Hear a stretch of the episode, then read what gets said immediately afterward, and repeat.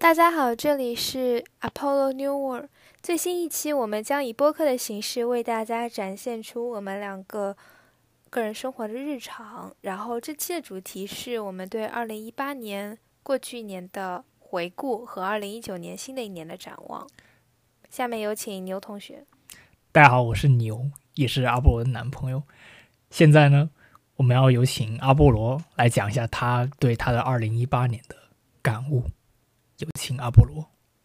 二零一八年在我人生当中是非常特殊的一年，在这一年我的四月份，我和我男朋友都满了十八岁。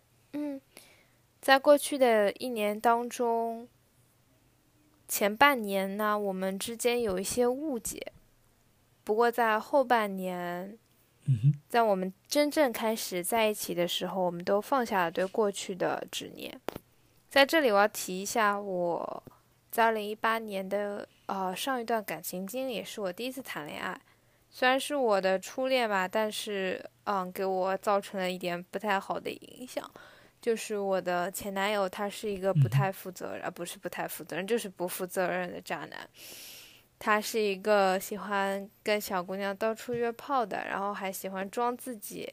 操人设什么纯情小处男的这种操作，让我觉得非常的牛批，令人绝望。呃，不是绝望吧？我觉得其实也不是绝望。到然后后面，因为真的就是感情差不多耗尽了，得然后最后那一刻得知他出轨，因为我之前都被蒙在鼓里，所以我觉得也没有什么特别难过。只是想告诉所有人，不管你是男是女是外星人，都 OK。如果你觉得你的另一半做对你非常过分的事情，一定要及时放下，不要觉得好像可以拯救一下对方，牺牲一下自己，觉得迁就对方是无所谓的。不不不，你应该及时止损，因为你的人生不应该被这么毁了，而且对方就是个傻逼。好了，这段我的感情经历谈完，说完这个比较伤心的故事之后，在二零一八年的六月份。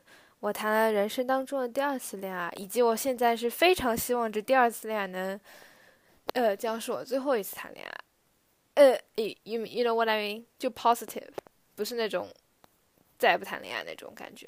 因为我觉得我现在屏幕对面的那位仁兄非常非常的可爱，他是我，他是他让我觉得就是。他是我认识所有男孩子中最负责任、最靠谱、最为女生着想、最细心，以及有一大堆优点的人。当然，同时在二零一八年六月到现在一共快七个月的日子里，我也见到他很多的不足。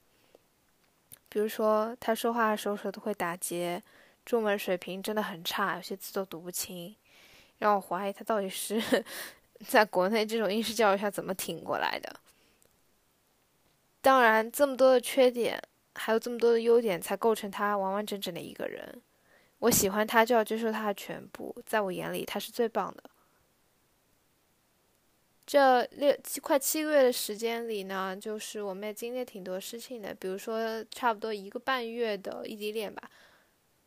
嗯，先是从非洲。到美洲这段距离，后面从亚洲到美洲就是一个半月，总共总共一个半月的时间。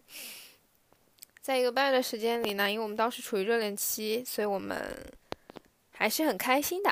到现在呢，差不多就也经历了大部分情侣都会经历的事情，就会吵架。然后吵架有的时候就觉得，哎，真的是谈恋爱没什么意思。但是后来想想呢，我还是真的很爱这个人的，就想算了算了，毕竟他有时候也会想，我也很爱对方，所以他也就撑着撑着就过来了。然后让我们把时间交给我对面那位哥们。也就是说，像之前阿婆说的那样，我们在二零一八年六月份进入了亲密关系，之前是。我先喜欢阿博同学，这点我非常不太隐瞒，因为我第一次见到他是在二零一六年的八月份，当时我非常的幸运，我能见到他。然后我们用了两年时间，我们是很好的朋友，也像阿波同学之前说的，我们从一个陌生人进入到了极其极其极其了解对方的伴侣。后面我们决定为什么不试一下呢？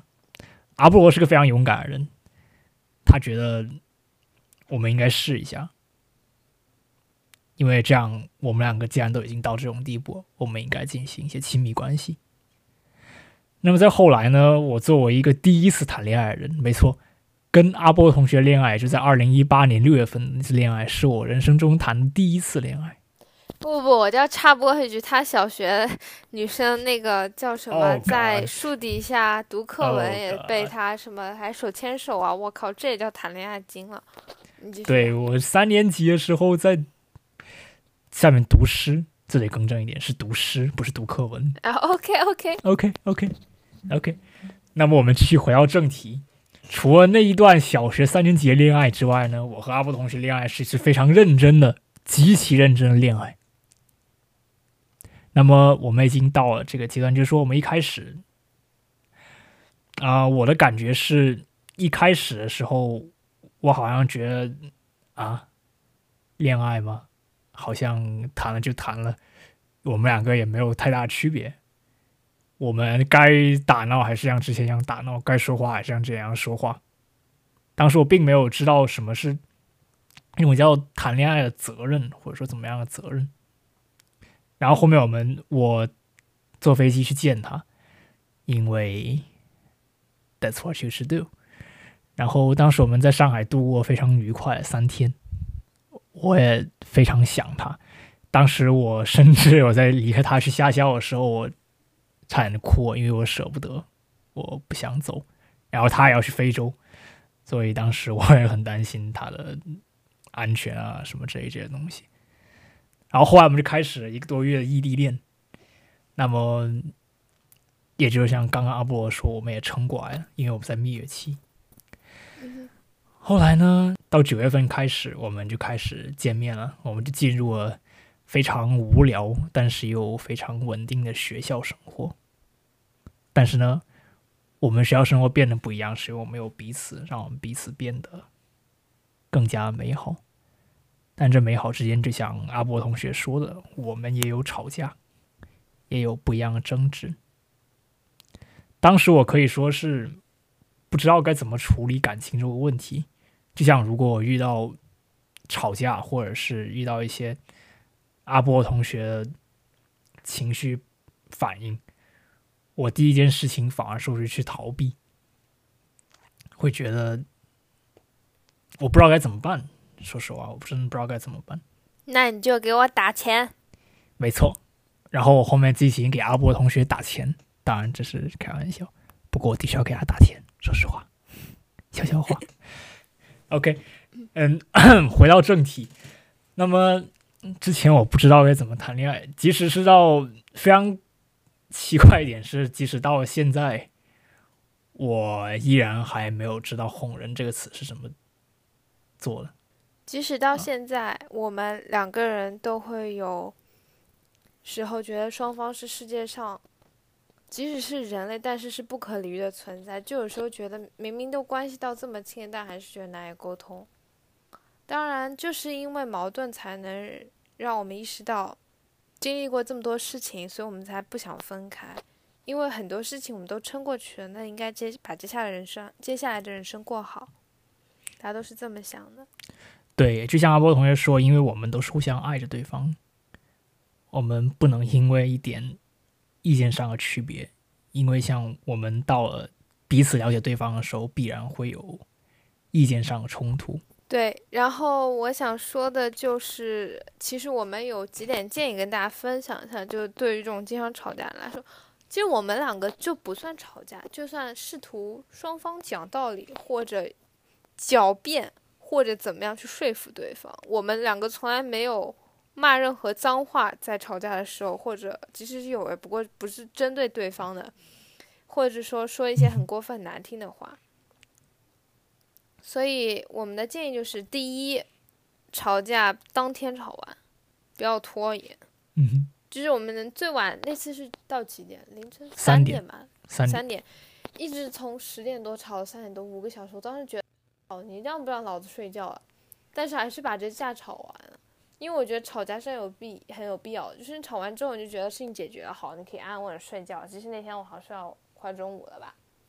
第二个建议呢，就是情侣双方我们必须要学会互相理解，同时在吵架的时候保持冷静，一定要冷静，就是不要涉先带入，就是比如说情绪情绪吵架的时候可能会有这种想法，就是啊，你这个人怎么这么讨厌？就说你这个人让我觉得好好好委屈，但是这个时候一定不要这样想，要先停下来想想。等一下，我在委屈的时候，对方是不是也在委屈？要设身处地从对方的角度来考虑问题，这样的话就能让你更理解对方感受，同时也不会造成就是所谓的越吵到最后发现你跟这个人更没法沟通这种感觉。那么第三点呢，我们交给阿波同学来继续为我们讲述。第三点呢，其实我还。当他在讲第二点的时候呢，我还没完全构思好。不过从我的经验来说，就是试图去理解男女双方的差异。因为再怎么，我们再怎么去说，人都是要理性思考，但是男女双方都是有差异的，并不是说女生就是没有不讲道理的人，就是或者生物怎么样，或男生就是一定是理性思考。有时候两者都会互相调换调换角色。嗯，当然呢，我们虽然不是同性恋，但我们也非常支持同性恋。嗯，毕竟我们是平权主义者，love and peace 的平权主义者。嗯，Yeah，that's right。男女生双方的差异，并不是说女生就不讲道理，或者男生一定很讲道理，而是我们要理解他大脑思考的过程。就这么说吧，女生偶尔。呃不，大多数都是会偏向于需要情感慰藉的。就是你吵架光讲道理呢，我觉得真的就是，呀，我当然可以跟你讲道理，但是讲道理就像谈判一样。我觉得如果关系很亲密的话，不要用这种方式，不然会显得太生硬、太死板。就是有一个度，如果过那个度，会感觉比较死板。对。当然也不能老是哄人啊，我觉得这也很痛苦啊。说实话，我觉得让男生去长时间的哄女生还没有奏效的话，不如打一笔钱来的舒爽。我真的觉得，对吧？你站在我这角度，这是阿波同学非常奇妙的想法。我觉得我以后会考虑实施这个办法。然而继续，对对，嗯嗯嗯呀。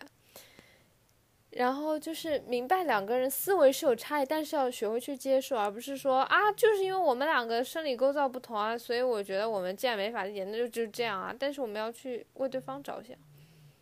你要记住，你现在谈恋爱的这个人是你真的去用心爱着的人，所以你为他做的一切事情都是值得的，哪怕哪怕以后你们两个可能不在一起，但是你要在恋爱过程中。